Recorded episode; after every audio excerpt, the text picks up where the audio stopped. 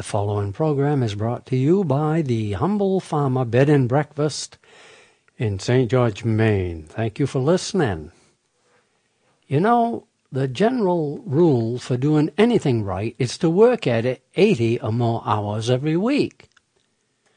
One day, my every waking minute was consumed by a meeting with two of my former Hampton, Connecticut students from 1965. My wife, Marcia, my wife Marcia and I each had a good time.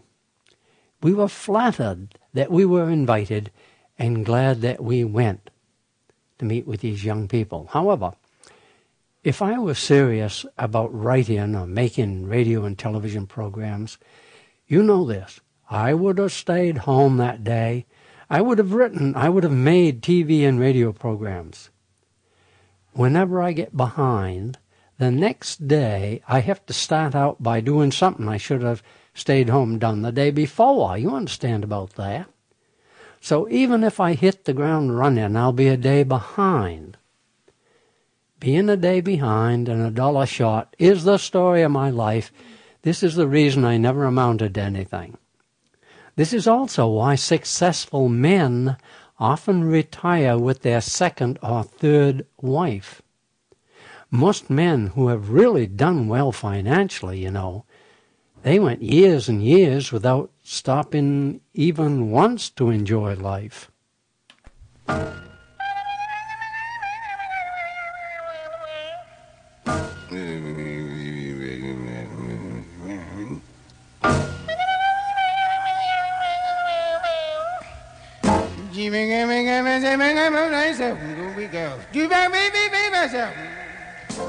Hi there, this is Clark Terry here, reminding you to pull your bearskins a little closer to the fire.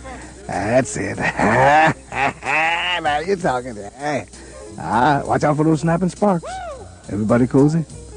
Now the good news is that you're in time for the humble farmer. You've worked hard all day. You deserve to relax now. So stay right there and listen to the best of this kind of music.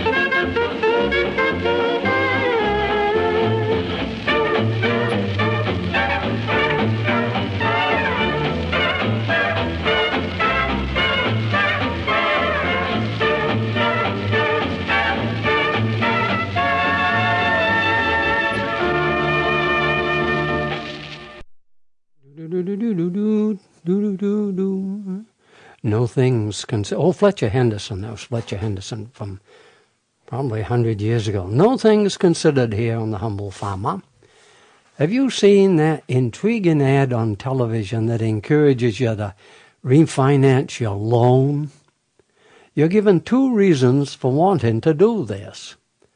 One, your monthly payment will be smaller, and two, your loan will be paid off quicker. Now, you and I have friends who can be convinced that a smaller monthly payment will pay off a loan in less time. Now, perhaps I'm I might be missing something here. You can help me with it, I'm sure. But the only way I ever paid off an installment loan before I had to, whenever I did that, I made larger monthly payments. Now, yes, of course, I'm, I'm familiar with that old story called Stone Soup, in which a hungry man tricks some people into sharing their food. So, under fairy tale conditions, it is possible to make something out of nothing. And you might even suggest that if the interest were low enough, it could result in paying off the loan in less time. But think about this. How many altruistic bankers, financial officers do you know? You might well ask how they scrape up cash for the expensive television ads that you see that we're talking about here. How did they scrape up that cash if they don't raise the interest a percentage point or two? Now, somebody pays for those commercials. Do you think it's the financial institution or do you think it's the customer? I'm the humble farmer at gmail.com.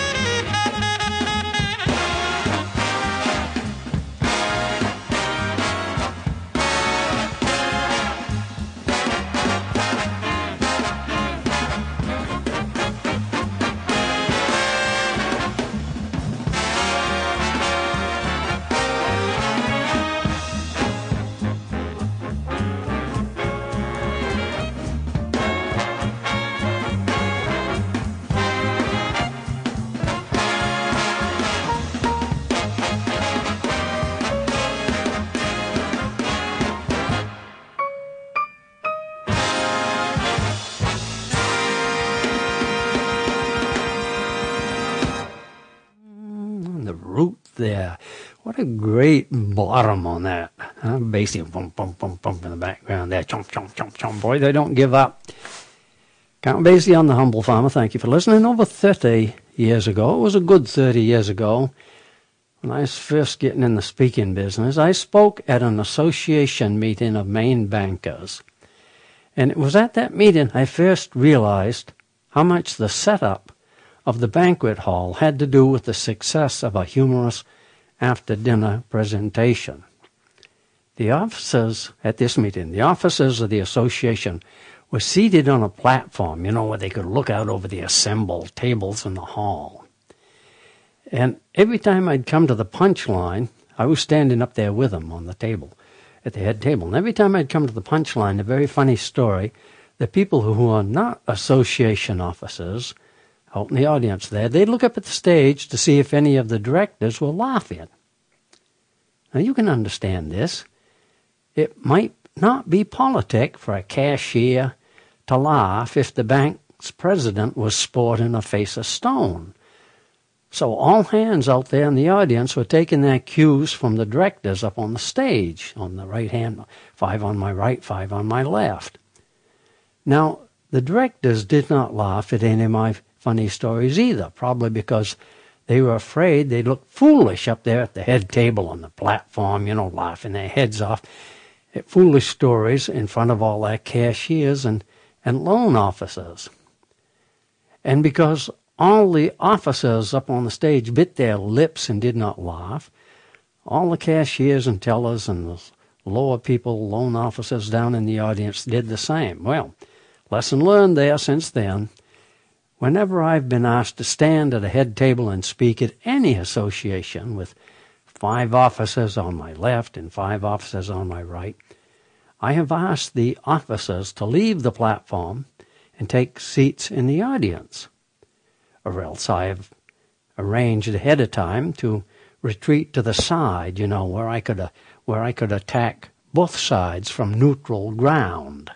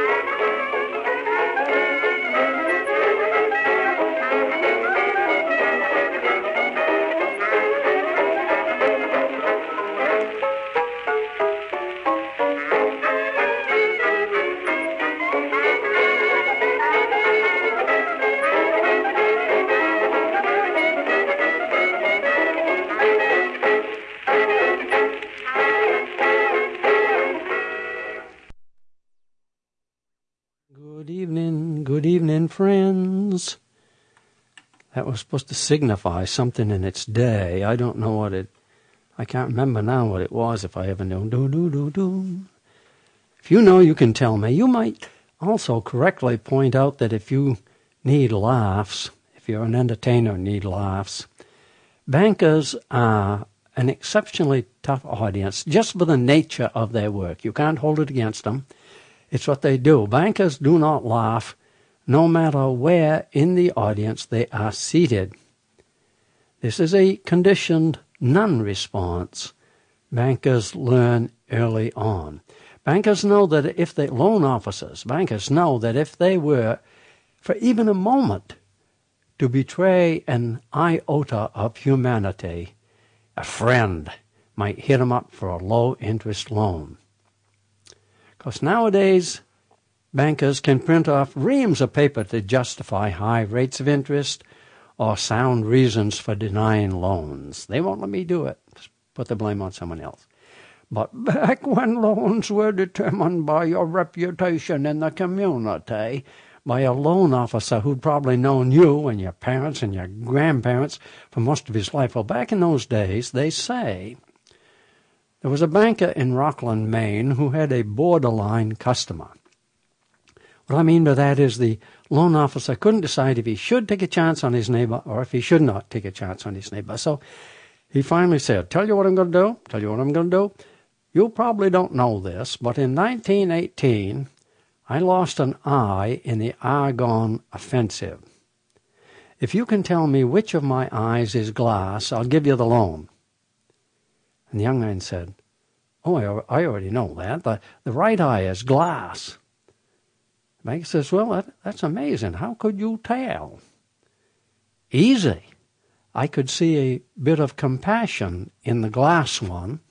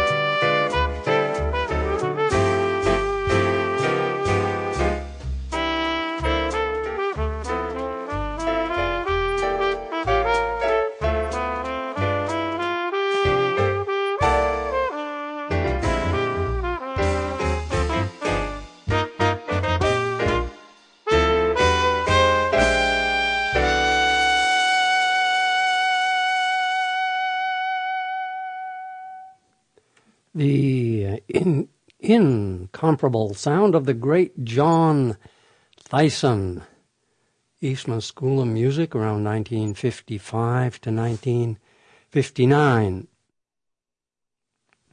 1957, I used to follow John around with a tape recorder, taping his gigs, taping Bill Motzing, John Theisen down in Rochester. Anyway, all this. Oh, it's time to remind you. Thank you for listening to The Humble Farmer. With any luck at all, I'm here every week at this time playing old fashioned music just for you, right here on your favorite radio station. I'm the humble farmer at gmail.com. Love to hear from you. And all of this high finance that we've been talking about here today came back to me in a flash when I when I saw that television ad that guaranteed you'd pay off your loan quicker with a smaller monthly payment. That blew me away. What do you think? Would a person have to be numb, pretty desperate, or, or even both to even investigate or look into a deal like that? What kind of person, you tell me, what kind of person can be convinced that they can have their cake and eat it too? Of course, our friends who can do this are lucky, they're truly gifted because they can hold two completely contradictory beliefs at the same time and believe that both are true. And for lack of a better word, I'd call the ability to do this doublethink. Now, here's another example of doublethink. You see it all the time on television. A man, microphone in hand, stands up before a crowd of people and says that he's going to increase the size of America's military even as he at the same time lowers taxes.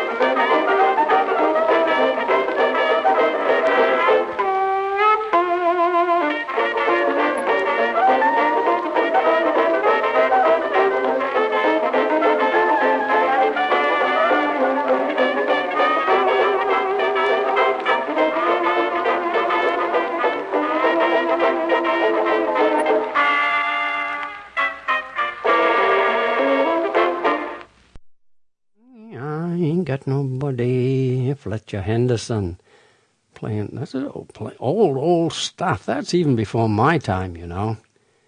But I, uh, I still like the sound of it. Hope you do. While we were talking about financial officers, the following yarn came to my mind, and because it illustrates the warm, human side of our banker friends, it's only fair that you hear it now. Now, you should know, I want you to know this right up front, you should know that my wife and my brother both like this story. So, because they are both pretty conservative people, I don't think I'll offend anyone by passing it along to you now. My neighbor, his name is True Hall. True Hall, my neighbor, is a realtor, and this is his story, and it is about a closing on some property. And you bought property, so you know what a closing is. There are one or two lawyers who show up at closing, closings in blue suits and ties, and sometimes two bankers show up there in black suits and ties. Closings are always the same year after year, the same same thing, same good old boys sitting in leather bound chairs, exchanging papers in the same wood paneled room, kind of dark in there, you know. But after the happy customer left one particular closing, Hall, the realtor Hall, my friend, looked around the table and he said, Well, gentlemen, we have had dozens of closings that were always the same, but this one was different. Can anyone here tell me what it was?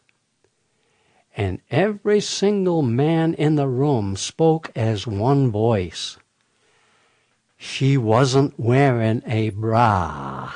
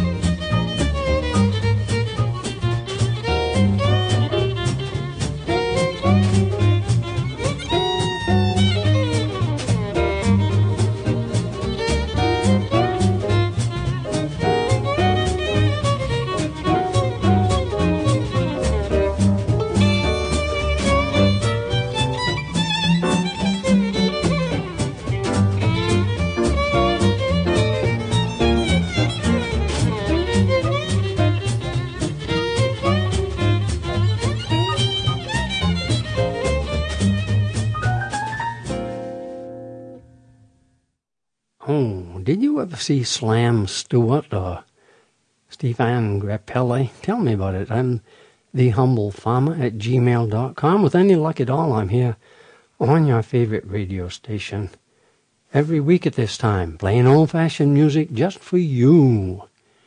Love to hear from you. Perhaps you recently read that the United States continues to have the most billionaires. The last time I counted billionaires, there were 492 billionaires in this country. Can you imagine it? Have you noticed that although these 492 billionaires could buy every single vote in the country, that they're shrewd enough to only buy as many as they need?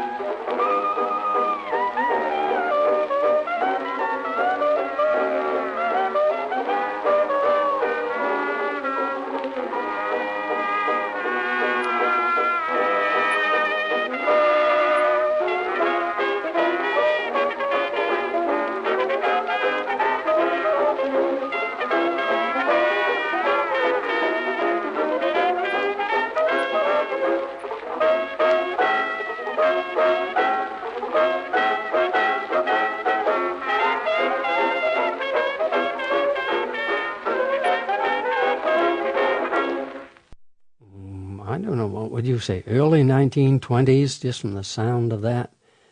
Fletcher Henderson. In the course of the day, you and I catch ourselves doing so many ridiculous things. You know this is true. We catch ourselves doing so many ridiculous things that there's really no need to make up stories. But from time to time, a silly, apocryphal tale that I think you would enjoy comes my way. And this is one of them. You ready? At 2 a.m., when my old neighbor Grandpa got up to go to the bathroom, he looked out the window and saw a man going into his barn. He called 911 and reported a suspicious prowler. But he was told that at the last town meeting, folks had voted to cut back on government services. The town, alas, now only had one officer. She was checking on a car somewhere up on the Kenny Woods Road that some kid had rolled over, and there was presently no officer available. A minute later, Gramp called 911 again and said to, well, just disregard the first call because he'd shot the man in the barn. No hurry. Within minutes, do you believe this? Within minutes, a state police car roared up, and the burglar was soon in handcuffs. The policeman looked at Gramp Wiley he says, I, I thought you said you shot someone. Gramp Wiley said, I thought you said there was nobody available. We'll rant and we'll roar like true Newfoundlanders. We'll rant and we'll roar on deck and below until we see bottom inside the two sunkers. When straight through the channel to Toslow we'll go. They call me Bob Pittman. I sail on the Eno with Skipper Tim Brown. I'm bound to have Dolly or Biddy or Molly as soon as I'm able to plank the cash down.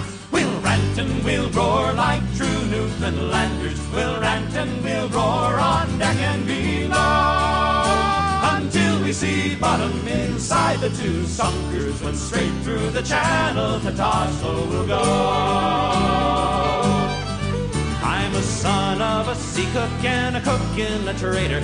I can dance, I can sing, I can reef the main boom. I can handle a jigger and cat's a fine figure whenever I get in a boat standing room. We'll rant and we'll roar like true Newfoundlanders. We'll rant and we'll roar on deck and below until we see bottom inside the two sunkers. When straight through the channel to Toslow we'll go. If the voyage is good, then this fall I will do it. I want two pound ten for a ring and the priest, a couple of dollars for clean shirts and collars, and a handful of coppers to make up a feast. We'll rant and we'll roar like true Newfoundlanders.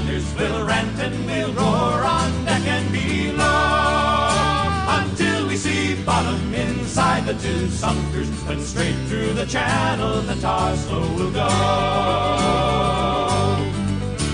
I bought me a fine house from Catherine Davis, a 20 pound bed from old Jimmy McGrath.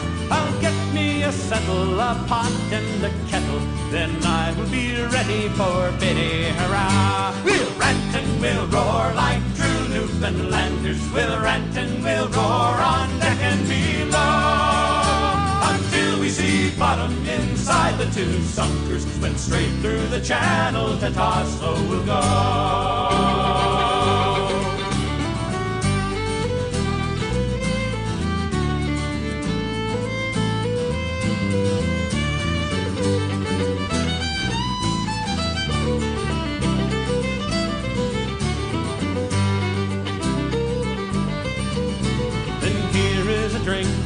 Girls of Box Harbor, of Oderin and Crest Crab is and Bruley. Now let you be jolly, don't be melancholy. I can't marry all or in choky I'd be. We'll rant and we'll roar like true Newfoundlanders. We'll rant and we'll roar on deck and below until we see bottom inside the two sunkers. and straight through the channel to Toslow we'll go. We'll rant and we'll roar like true Newfoundlanders. We'll rant and we'll roar on deck and below until we see bottom inside the two sunkers. Then straight through the channel to Toslow we'll go.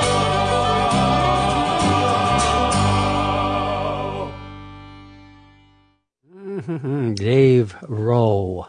Dave Rowe. Pretty solid musicianship there, huh? Sea songs, sea ch- chanties. My grandfather went to sea. Of course, everybody around here in St. George went to sea 150 years ago, 200 years ago. My grandfather was on a, a vessel that sank off Ireland. They were taking wheat to Ireland, I guess, in 1882 was the, I think the name of the vessel was the Gregory. I can't remember exactly. The Gregory, I think she went down 1882 because all hands were saved. They had sprung a leak in a storm. They were taken off by another vessel. Oh yes, uh, you'd say, how could he, how could Humble be here if his grandfather sank on a ship in 1882? Oh, do you remember Go Dog Go? I've been meaning to ask you about Go Dog Go. Have you ever read Go Dog Go? I had already served in the military, flunked out of music school, the Crane Department of Music in Potsdam, and I was living in Europe when Go Dog Go was written. But I heard about Go Dog Go because my wife Marcia, the almost perfect woman, used to teach little kids how to read. So for years, when anyone in our home was doing something the others appreciated, we'd always cry out, Go Dog, go! And now that I think about it, I've, I've heard teenage boys call each other dog.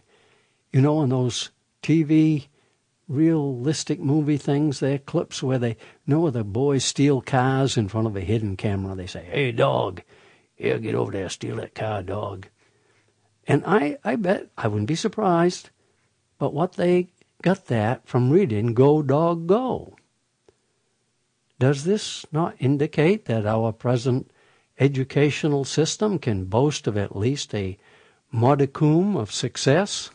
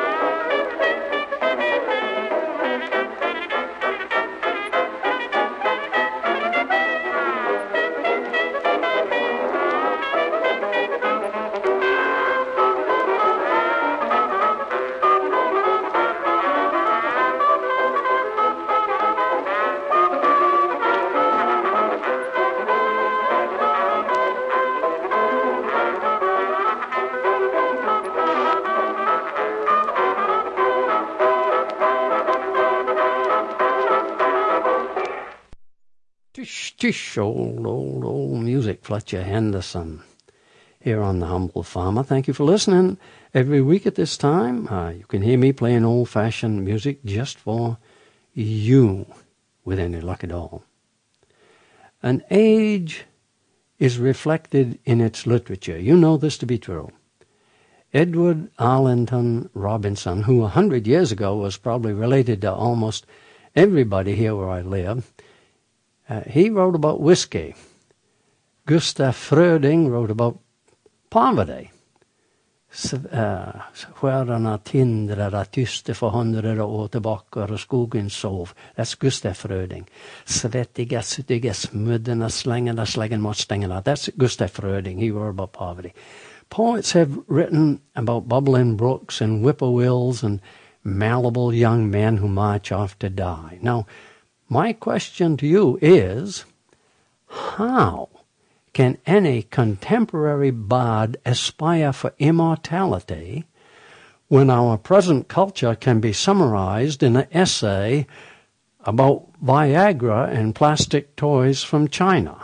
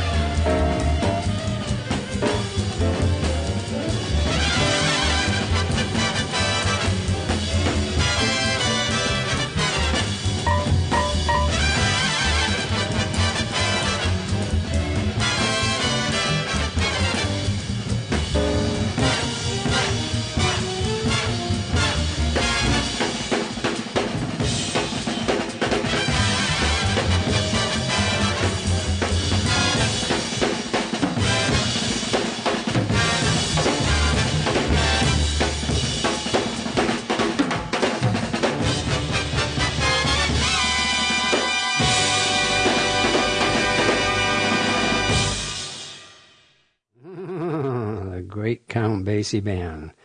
Idaho. I used to play that a lot. That was a, one of our favorite songs we used to play at gigs.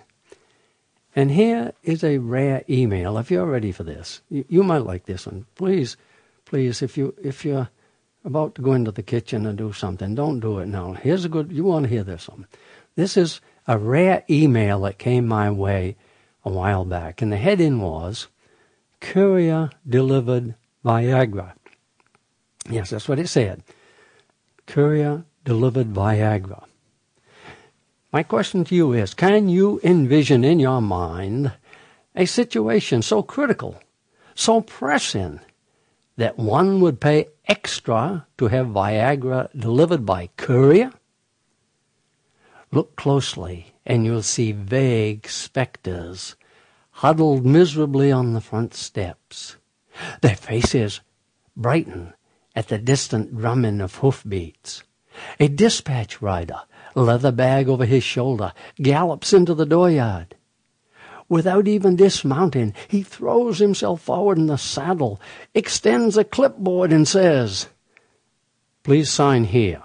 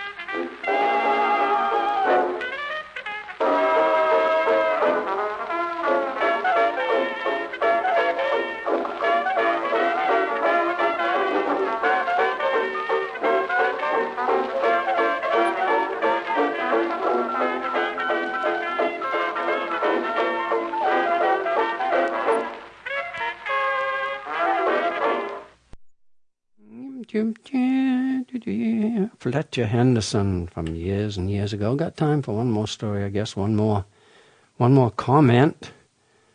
One more song. Who will it be? John Theissen playing Little Old Lady. You like John Theissen. While I was in the Atlanta airport one day, I chanced to see on the front page of a New York Times that, oh, I didn't buy the New York Times. I probably couldn't carry it to begin with.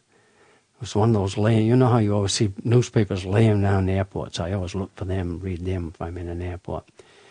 While I was in this airport, I see this New York Times, and right in that New York Times it said that swabbing out someone's mouth to get a DNA sample had been ruled unusual search and seizure. Now, I have an opinion on that because ordinarily I'd say that they could swab out my mouth anytime they wanted to because I don't mind if people poke around in my mouth. They got business doing it. But I am, I got to tell you, I got to, I got to oppose it. I thought about it and I realized I got to oppose this mouth searching business because if they find they can legally poke around in your mouth and they don't find anything, it really don't take too much imagination to figure out where they will be looking next.